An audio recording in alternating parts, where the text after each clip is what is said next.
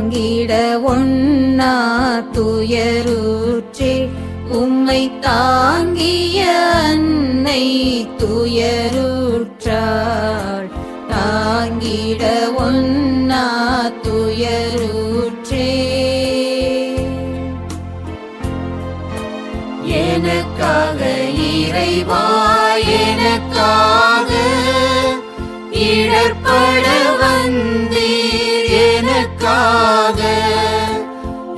இடர்பட வந்தீர் எனக்காக. நான்காம் நிலை. என் தாயின் மொழிபெயர்ப்பு. நான்கு அறிஞர்கள் கூடியுள்ளனர் என்றால் அங்கே வாக்குவாதத்திற்கு பஞ்சம் இருக்காது. அதுவும் நான்கு பேரும் இறைப்பணியாளர்கள் என்றால் கேட்க வேண்டுமா? இவர்கள் முறைப்படி பல ஆண்டுகள் இறையியல் மெய்யியல் திருவிழியம் கற்றுத்தெரிந்த மறைப்போதகர்கள். அவர்கள் மிக ஆழமாக படித்த விவிலியத்தை பற்றி பேச்சு வந்தது. வெவ்வேறு வகையான வ- விவிலிய பதிப்புகளை பற்றிய விவாதம் அது. முதல் போதகர் ஓங்கிச் சொன்னார் நான் பின்பற்றுகின்ற விவிலிய பதிப்பு மிக உயர்ந்த மொழிநடை அதன் ஆங்கிலம் மிக அழகானது என்று. இரண்டாவது போதகர் சொன்னார் தான் உயர்ந்த ஆராய்ச்சி பூர்வமான ஹீப்ரு மற்றும் கிரேக்க பதிப்புக்கு நெருக்கமான ஒன்றை பின்பற்றுவதாக கூறினார். அதன் மேன்மைக்கு சான்றும் காட்டினார். மூன்றாவது போதகர் நிகழ்கால நிகழ்ச்சிகள் மாற்றங்களை பிரதிபலிக்கும் மிக யதார்த்தமான விவிலிய பதிப்பை நான் பயன்படுத்துகிறேன். அது அன்றாட வாழ்வுக்கு மிக நெருக்கமானது என அழுத்தமாக கூறினார்.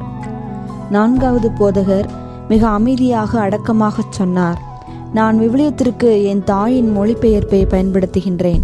மற்ற மூன்று போதகர்களும் மிகுந்த வியப்புடன் என்ன உங்கள் அம்மா விவிலியத்தை மொழிபெயர்த்திருக்கிறார்களா என்று எங்களுக்கு தெரியாதே என்றனர். நான்காவது போதகர் சொன்னார் ஆம் என் தாய் என் சிறு பருவத்திலிருந்தே விவிலியத்தை ஒவ்வொரு நாளும் எனக்கு மொழிபெயர்த்து சொல்லி வருகிறார்.